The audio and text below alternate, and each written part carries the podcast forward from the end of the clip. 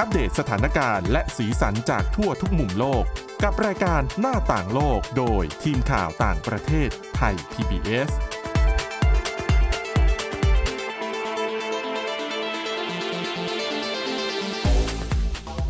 สวัสดีค่ะคุณผู้ฟังต้อนรับเข้าสู่รายการหน้าต่างโลกค่ะ ในวันนี้นะคะก็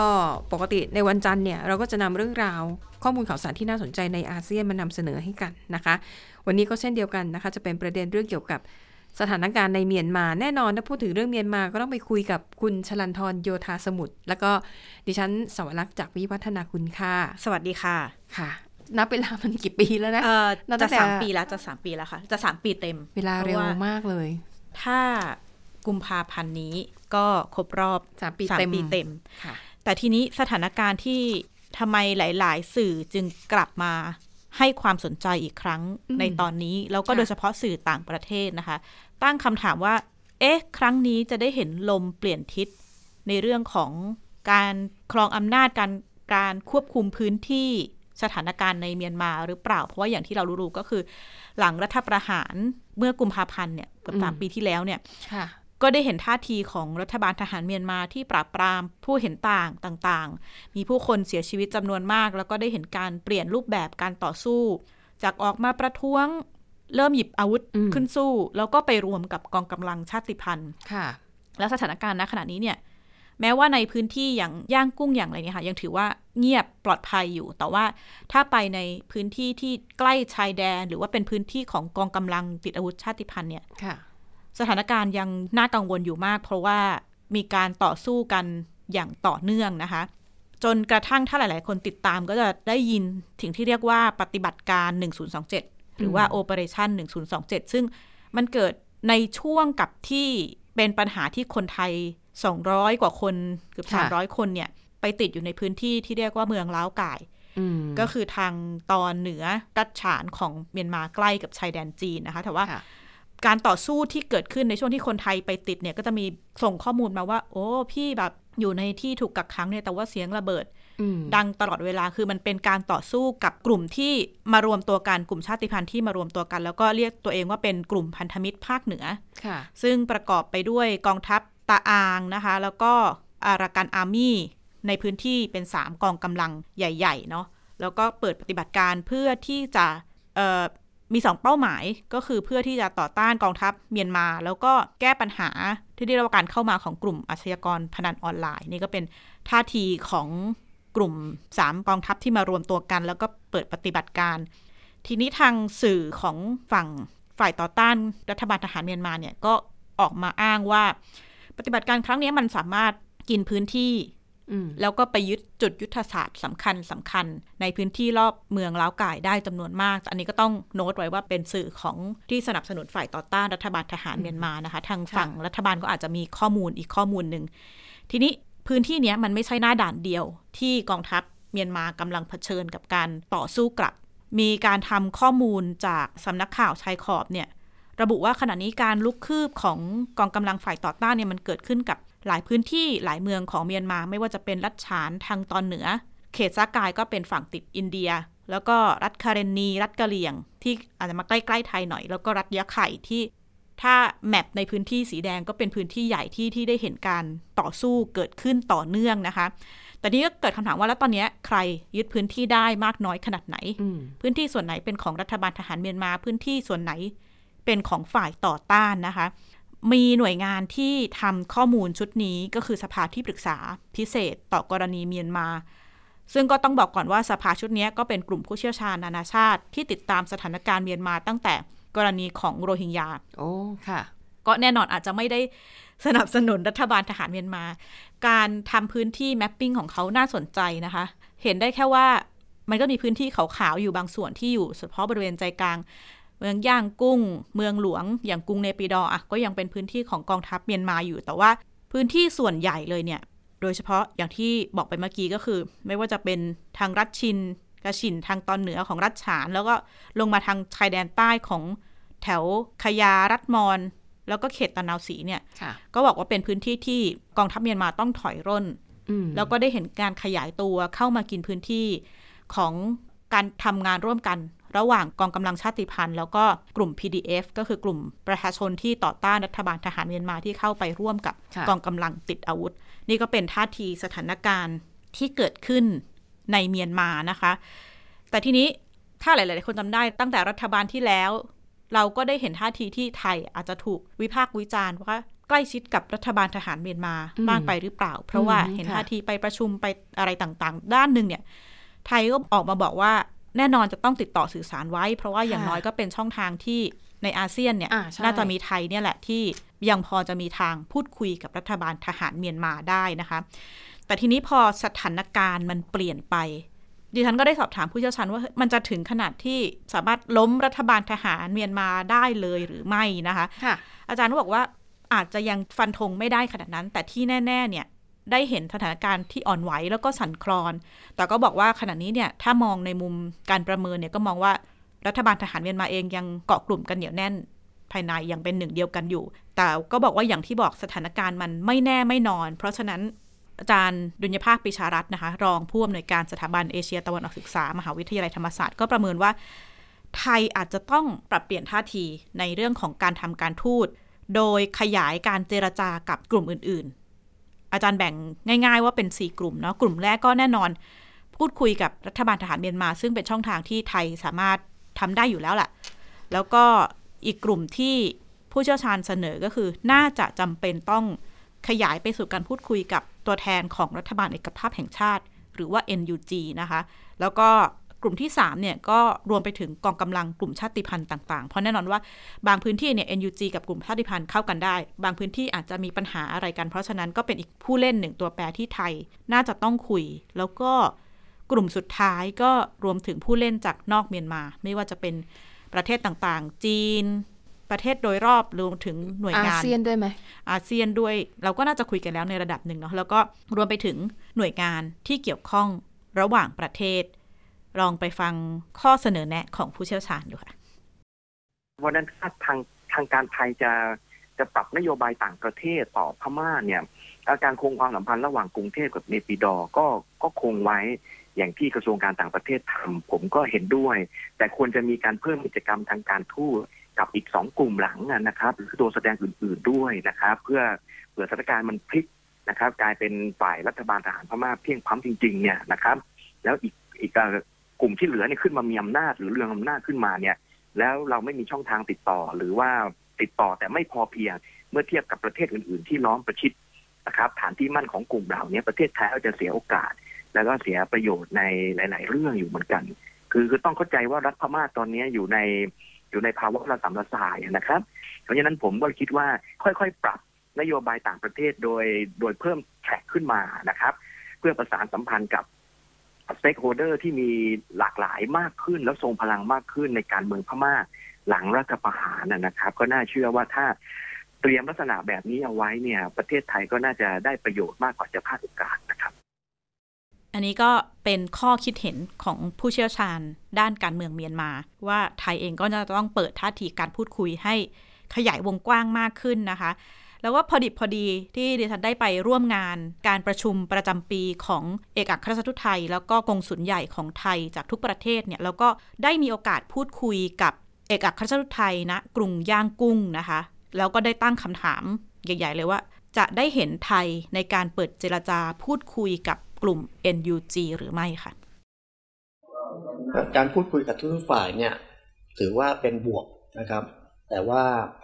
จะต้องดูจังหวะ ระยะเวลาความเหมาะสมสถานการณ์ต่างๆ ประกอบกันนะครับไม่ใช่ว่าเราจะดำเนินการไปโดดเดี่ยวเดียวดายโดยที่จะไม่ปรึกษาหารือประเทศสมาชิกอาเซียนอื่น ๆ เลยก็ไม่ได้นะครับ เพราะว่าบางประเทศเองเนี่ยก็มีอาจจะมีแนวคิดที่ดี มีข้อเสนอที่ดี เสร็จแล้วก็มาทำร่วมกันนะครับ อันเนี้ยก็ถือว่าเป็นเรื่องที่ อาจจะมีความเป็นไปได้ในอนาคตอันใกล้นี้นะครับ เมื่อคำนึงถึงสถานการณ์ในเมียนมาเนี่ยที่จะมีความน่าห่วงกังวลนะครับในระยะนี้ ท่านทูตก็สรุปไม่ได้ฟันธงนะคะ แต่ว่าก็สรุปว่าการพูดคุยกับทุกฝ่ายทุกกลุ่มเนี่ยเป็นเรื่องในเชิงบวก แต่ว่าอาจจะต้องรอท่าที แล้วก็ระยะเวลา แต่ก็ย้ำว่าไทยจะไม่บุกเดี่ยวไปคุยกับใคร จะต้องเป็นการข้อตกลงท่าทีที่อาเซียนเนี่ย สนับสนุนแล้ว แล้วก็ย้ำว่ายังไงก็ตามเนี่ยไทยก็ยึดมั่นในเรื่องของฉันทามติจากอาเซียนค่ะ ค่ะไอประเด็นที่บอกว่าไทยเนี่ยควรจะเจรจากับรัฐบาลทหารเมียนมาค่ะอันนี้เป็นประเด็นที่แม้แต่สมาชิกในอาเซียนเองบางประเทศก็ไม่เห็นด้วยค่ะ มองว่า เอ้ยไปทำแบบนั้นก็เหมือนกับเป็นการอ่อนข้อให้ไหมยอมไปหรือเปล่า เราต้องแข็งกร้าวสิ แต่สำหรับตัวดิฉันนะ มองว่า มันจำเป็นต้องมีอย่างน้อยสักหนึ่งฝ่ายที่สามารถพูดคุยกับค่ะรัฐบาลทหารเมียนมาได้ คือดิฉันเห็นด้วยกับข้อเสนอผู้เชี่ยวชาญแหละว่าค่ะอาจจะต้องคุยกับทุกฝ่าย เพราะว่าถ้าเราไปดูความขัดแย้งหลาย ๆ กรณีสงครามต่างๆ ที่เกิดขึ้นค่ะทั่วประเทศเนี่ยทั่วโลกด้วยเอ่อทั่วโลกมันต้องมีการคุย แม้ว่ากลุ่มใช่จะไม่เห็นด้วยกับท่าทีของกลุ่มไหน แต่ว่าถ้าเกิดไม่คุยปิดประตูเลยเนี่ย การหาทางออกเพื่อแก้ปัญหา มันก็ เป็นไปได้ยากอืมคุณทอรักษ์เองได้ติดตามสถานการณ์ใช่การเจรจาตัวประกันนะคะ ใช่ ซึ่งดิฉันต้องบอกเลยว่าพอมาติดตามเรื่องขั้นตอนการเจรจาเพื่อยอมให้ฮามาสเนี่ยปล่อยตัวประกันค่ะเนี่ยแล้วเราก็สนใจกับบทบาทของกาตาร์ซึ่งประเด็นนี้คุณชลันทรเคยทำเป็นรายงานไปแล้วใช่ไหมว่าทำไมกาตาร์ถึงกลายเป็นฝ่ายที่มีบทบาทสำคัญมาก ๆ เลยในเวทีนี้ นั่นน่ะมันแสดงให้เห็นว่า คือกาตาร์เนี่ยเป็นฝ่ายที่ยอมเจรจายอมมีความสัมพันธ์กับฮามาสค่ะสามารถให้กลุ่มฮามาสมีออฟฟิศอยู่ในประเทศกาตาอืร์มได้ ในขณะที่ยุโรปเอยสหรัฐเอยขึ้นบัญชีฮามาสเป็นกลุ่มก่อการร้าย คือหลายคนอาจจะมองว่าเฮ้ยนี่เขาขึ้นบัญชีเป็นกลุ่มก่อการร้ายนะทำไมคุณยังเปิดช่องทางให้เขามีการมาตั้งสำนักงาน มีการไปเชื่อมสัมพันธ์กับฝ่ายนู้นฝ่ายนี้ได้ แต่ปรากฏว่าการกระทำของกาตาร์แบบเนี้ยมันเป็นประโยชน์อย่างใหญ่หลวงเลย ต่อการเจรจาปล่อยตัวประกัน จริง ๆ การอนุญาตตั้งสำนักงานเนี่ยอืมสหรัฐเป็นผู้อนุญาตอยู่เบื้องหลังนะคะ เพราะว่าอืมเหรอคะไม่ว่าจะเป็นสำนักงานของช่วงตาลิบันอัฟกานิสถานซึ่งกาตาร์เนี่ยไม่ได้มีเฉพาะสำนักงานของฮามาสกลุ่มเดียวเท่านั้น มีสำนักงานฮามาสสำนักงานกลุ่มตอริบาน เพราะว่าค่ะด้านหนึ่งของกลุ่มตอริบานที่มีการเปิดให้ตั้งสำนักงานเนี่ยเพราะว่าสหรัฐก็ต้องการเรียกได้ว่ามีช่องทางที่สหรัฐเองอาจจะไม่ได้เจรจาโดยตรงกับกลุ่มตอริบาน แต่ว่าเราต้องมีเปิดช่องทางเอาไว้เพื่อที่จะค่ะ สามารถพูดคุยหรือว่ารู้อืมข้อมูลอะไรต่างๆ ได้ ใช่ เพราะว่าอย่างเมื่อสัปดาห์ที่แล้วเนี่ย ก็มีถือว่าเป็นความเคลื่อนไหวในเชิงบวก ก็คือเรื่องของการเจรจาปล่อยตัวประกัน หลังจากที่แบบก็คือต่างฝ่ายต่างเล่นแง่กันมา 6 7 8โอ้โหจะ 2 เดือนแล้วนะเนี่ยนะคะ ก็คือเมื่อสัปดาห์ที่แล้วเนี่ยนะคะก็กลายเป็นข่าวใหญ่ขึ้นมาเมื่อรัฐบาลอิสราเอลเนี่ยเขามีการลงมติในคอรมอของเขา แล้วก็เห็นชอบ ข้อตกลงที่อิสราเอลนั้นจะยอมพักรบเป็นเวลา 4 วัน เพื่อแลกกับการที่กลุ่มฮามาสเนี่ยจะปล่อยตัวประกัน คือในตอนนั้นบอกว่าชุดแรกเนี่ยจะเป็นผู้หญิงและเด็กก่อน 50 คนนะคะ และปรากฏว่าในวันเดียวกันนั้นนะคะ หลาย ๆ สื่อเลย ออกมาเปิดเผย กระบวนการขั้นตอนการเจรจาว่า ตั้งแต่เกิดเหตุเนี่ยเขามีการดำเนินการมีการทำอะไรกันมาบ้าง ซึ่งตลอดเวลาที่ผ่านมาเรื่องเหล่านี้เป็นความลับนะคะค่ะ คือไม่มีการลงในรายละเอียด แต่รายงานข่าวก็จะนำเสนอแค่ว่าอ๋อตอนนี้กำลังเจราจากันอยู่อ๋อตอนนี้กำลังคุยกันอยู่ แต่ก็จะไม่มีการแบบลึกลงไปในรายละเอียด แต่ดูเหมือนว่าอะพอข้อตกลงดูเหมือนจะได้ข้อสรุปค่อนข้างแน่นอนแล้วเนี่ยเขาคงจะอนุญาตว่าอ่าสื่อต่างๆคุณก็เอาข้อมูลไปเลยค่ะแต่ว่าคนที่ให้ข้อมูลเนี่ย สื่อต่างๆ มีของรอยเตอร์นะคะ แล้วก็มีของ AFP ที่นำออกมาอธิบาย เขาบอกว่าได้มาจากแหล่งข่าวในรัฐบาลสหรัฐนั่นแหละอืมแต่ไม่ได้บอกว่าใครเป็นคนให้ค่ะข้อมูลมา ดิฉันก็เลยรู้สึกว่า เออ จริง ๆ แล้วเนี่ยเขาทำงานกันหนักมาก เพียงค่ะแต่ว่าชาวโลกไม่รู้ ซึ่งมันก็ควรจะเป็นเช่นนั้น ถูกไหมคะ เพราะมันเป็นการเจรจาลับ ไม่งั้นเดี๋ยวจะไม่รับและเจรจาอ่าไม่ได้นะคะ แล้วยิ่งยิ่งมากคนก็มากความค่ะเนาะคุณสรันทรดังนั้นเดี๋ยววันนี้จะมาเล่าให้ฟังนะคะว่า นับตั้งแต่วันที่ 7 ตุลาคม ที่กลุ่มฮามาสบุกเข้าไปในอิสราเอล แล้วก็ไปสังหารผู้คนไปลักพาตัวไปทำลายทรัพย์สินเนี่ยกระบวนการขั้นตอนหลังจากนั้นเนี่ยมีใครบ้างที่ค่ะเข้ามาร่วมในการทำงานเพื่อเป้าหมายหลักก็คือต้องให้ปล่อยตัวประกันทั้งหมดนะคะเขาบอกว่าเหตุการณ์เกิดวันที่ 7 ใช่ไหมคุณชนันทร7ตุลาคม แล้วเขาบอกว่าวันที่ 8 ตุลาคมอะเริ่มเลยนะคะเขาบอกว่าในวันที่ 8 ตุลาคมเนี่ยเจ้าหน้าที่ของฝั่งสหรัฐ ได้รับคำแนะนำจากรัฐบาลกาตาร์ค่ะ กาตาร์เนี่ยกระซิบมาบอกว่าสหรัฐคุณรีบตั้งทีมงานเลยนะ แล้วก็ขอเป็นทีมงานเล็กที่สุดเลยนะ ให้มีคนน้อยที่สุดเท่าที่คุณจะทำได้อืมเพื่อที่ทีมงานเหล่าเนี้ยจะเป็นคณะทำงานที่จะต้องประสานงานกันเพื่อเจรจาให้กลุ่มฮามาสเนี่ยยอมปล่อยตัวประกันค่ะและแน่นอนสหรัฐไม่ได้ไปคุยกับฮามาสโดยตรงอืมก็คือตัวกลางก็คือกาตาร์กับอียิปต์ค่ะ นะเนี่ยจะเป็น 2 ประเทศหลัก ดังนั้นการสื่อสารก็จะเป็นอะฮามาสยื่นข้อเสนอมาผ่านตัวกลางตัวกลางเอาไปยื่นบอกอิสราเอลอืมบอกสหรัฐ สหรัฐอิสราเอลไปหารือกันปั๊บปั๊บปั๊บปั๊บอ้าวตกลงได้อย่างนี้ พูดกลับไปที่ตัวกลางแล้วตัวกลางก็พูดกลับไปที่ฮามาสอีก ดังนั้นเนี่ยเวลามันถึงนาน เพราะว่ามันต้องพูดผ่านตัวกลางไปทีละทอดทีละทอดอะทีนี้พอตั้งคณะทีมงานชุดเล็ก ๆ ขึ้นมาได้แล้วเนี่ยยังไงต่อไป ต้องบอกว่าข้อมูลเนี้ยมาจากฝั่งสหรัฐ ฉะนั้นเราก็จะรู้เฉพาะว่าตัวละครในฝั่งสหรัฐมีใครบ้าง ค่ะ ฝั่งกาตาร์อียิปต์หรือว่าอิสราเอลเนี่ยเขาจะไม่ได้เปิดเผยทั้งหมดนะคะเขาพูดแค่รวมๆ ทีนี้เอาไปดูในฝั่งสหรัฐ สหรัฐเนี่ยเบอร์หนึ่งก็คือโจไบเดนนะคะ ค่ะ โจไบเดนเนี่ยเริ่มกระบวนการตั้งแต่วันแรกเลย ตามมาด้วยแอนโทนีบลิงเคนรัฐมนตรีต่างประเทศอืมเจคซัลลิแวนที่ปรึกษาความมั่นคงแห่งชาติ วิลเลียมเจเบิร์นส์นะคะเป็นผอ CIA แล้วก็เบรดแมกเกิร์ดเป็นผู้แทนพิเศษตะวันออกกลางของสหรัฐ และเท่าที่ดิฉันอ่านเนี่ยดูเหมือนว่าคุณแมกเกิร์ดเนี่ยซึ่งเป็นผู้แทนพิเศษตะวันออกกลาง น่าจะมีบทบาทสูง เพราะว่าใน background ของเขาเนี่ยสื่ออเมริกันค่อนข้างให้เครดิตสูงมาก บอกว่าเป็นคนที่มีประสบการณ์ มีความเชี่ยวชาญเรื่องกิจการตะวันออกกลางสูงมากอืม และก็ย้อนกลับไปดูนะคะ ทุกครั้งที่เกิดปัญหาในตะวันออกกลาง คุณแม็กเกิดจะต้องถูกเรียกใช้ค่ะถือว่าเป็นกำลังหลักของไบเดนอืมที่เอาไว้รับมือกับปัญหาตะวันออกกลางโดยเฉพาะ เขาบอกว่าจะมีอยู่สองคนที่จะต้องทุกเช้าตื่นมาสิ่งแรกที่ต้องทำคือ ต้องโทรไปคุยกับฝั่งกาตาร์หรืออียิปต์ค่ะความคืบหน้าวันนี้เป็นยังไงอะไรเป็นยังไง สรุปข้อมูลรวบรวมทั้งวันแล้วเนี่ยนะคะ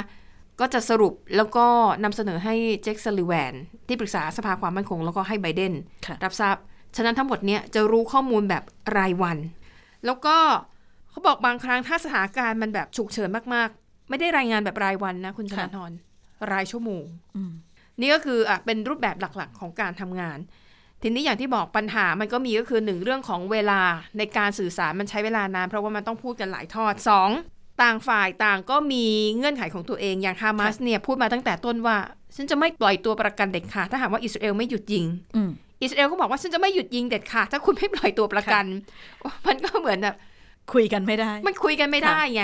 ทีนี้แหละ มันคือหน้าที่ของตัวกลางค่ะ กาตาร์กับฮามาสเนี่ยต้องไปคอยดิฉันไม่รู้ว่าเขาไปเกลี้ยกล่อมหรือกดดันอืมหรือว่าใช้วิธีไหนนะ แต่สุดท้ายเนี่ยฮามาสก็คืออะยอมค่ะ แต่ว่าเงื่อนไขก่อนที่จะ อิสราเอลจะหยุดยิงเนี่ยนะคะ ก็คือว่าฮามาสจะต้องเอาข้อมูลของตัวประกันมาก่อนอืมชื่ออะไร เป็นคนสัญชาติอะไรค่ะอายุเท่าไหร่อะเพศหญิงเพศชายนะคะ ซึ่งอันเนี้ยฮามาสอิดออดมาตลอดบอกว่า โอ้ยไม่รู้หรอกบอกไม่ได้ เพราะว่าตัวประกันมันกระจายอยู่หลายจุดจะมันนู่นนั่นนี่อะไรอย่างเงี้ย แต่สุดท้ายเนี่ยไบเดนเนี่ยออกลงเองเลยนะคะอืมในวันท้ายๆก่อนที่จะมีข้อสรุปเนี่ย ไบเดนโทรไปหาเจ้าผู้ครองรัฐกาตาร์ค่ะพูดง่ายๆคือประมุขของกาตาร์ละเบอร์หนึ่ง และหลังจากนั้นไม่นานกลุ่มฮามาสก็ยอมทำตามอืมก็คือมีการส่งข้อมูลของตัวประกันชุดแรกที่จะได้รับการปล่อยตัวออกมาค่ะส่วนอิสราเอล อิสราเอลเนี่ยก็จะมีปัญหาเหมือนกันคืออิสราเอลเนี่ยตอนแรกเขาไม่เชื่อว่าตัวประกันยังมีชีวิตอยู่อืมแล้วก็พยายามจะใช้ปฏิบัติการภาคพื้นดินค่ะแต่สหรัฐเนี่ยเป็นฝ่ายที่ ไปเจรจาแล้วก็ขอให้ชะลอออกไปก่อนอืมนี่ถึงเป็นเหตุผลว่าเอ๊ะทำไมอิสราเอลไม่ได้บุกภาคพื้นดินสักที เพราะว่าประกาศไว้นานพอสมควรเนาะเพราะว่าค่ะเราเป็นผู้สื่อข่าวแล้วก็ติดตามว่าจะบุกวันไหนจะบุกวันไหน นี่เป็นเหตุผลหนึ่งที่อิสราเอลเนี่ยไม่ได้บุกภาคพื้นดินในเขตกาซาทันทีนะคะอะแต่สุดท้ายทุกฝ่ายต่างทำหน้าที่ และเขาบอกว่าสิ่งที่ทำให้ทุกคนเนี่ยทุกฝ่ายมั่นใจมากว่าตัวประกันทุกคนจะได้รับการปล่อยตัวก็คือ เหตุการณ์เมื่อวันที่ 23 ตุลาคม เป็นวันค่ะที่คู่แม่ลูกน่าจะเป็นเชื้อสายอิสราเอลอืมแต่ว่ามีสัญชาติอเมริกันนะคะ ได้รับการปล่อยตัวค่ะเป็นชุดแรก ๆ เขาบอกก็เป็นผลมาจากการทำงานอย่างที่ดิฉันเล่าให้ฟังอืมเนี่ยแหละ แล้วมันเหมือนกับมันเป็นเขาเรียกว่าเป็น pilot project ค่ะเหมือนกับเป็นตัวอย่างที่ทำแล้วและพิสูจน์ให้เห็นแล้วว่าไอ้ขั้นตอนการเจรจาแบบที่ผ่านๆมา มันใช้ได้จริงค่ะแล้วมันสำเร็จนะคะ นี่ก็คือเรียกว่าเป็น ที่มาที่ไปของขั้นตอนการเจรจาลับ เพื่อให้กลุ่มฮามาสยอมปล่อยตัวประกัน เพื่อให้อิสราเอลนั้น ยอมทำข้อตกลงพักรบชั่วคราวนะคะ แต่ว่าอะเรื่องของการเจรจาปล่อยตัวประกันก็ทำไป แต่ว่าภารกิจของทีมเจรจาชุดนี้มันยังไม่หมดนะคุณชลันทรค่ะ ยังมีอีก2ประเด็นที่ต้องทำต่อ นั่นก็คือเรื่องของการเปิดทางสำหรับความช่วยเหลือด้านมนุษยธรรมอืมแม้ว่าที่ผ่านมาจะมีส่งเข้าไปบ้างแล้ว แต่มันไม่พอนะคะค่ะ โดยเฉพาะอย่างยิ่งเรื่องของเชื้อเพลิงที่อิสราเอลเนี่ยไม่ค่อยอยากจะให้ส่งเข้าไปมาก เพราะกลัวว่ากลุ่มฮามาสเนี่ยจะเอา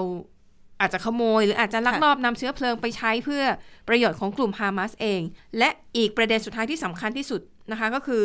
ต้องควบคุมไม่ให้ความขัดแย้งลุกลามกลายเป็นสงครามระดับภูมิภาคอืมเพราะเท่าที่เรารู้ตอนนี้ก็มีเฮสบอลลานะเฮสบอลเลาะที่อยู่ทางตอนเหนือของอิสราเอลก็โจมตีตั้งแต่วันแรกเหมือนกัน อีกกลุ่มหนึ่งก็คือกลุ่มฮูตีอืม ที่มีฐานอยู่ในเยเมน ก็โจมตีเหมือนกัน แต่ว่า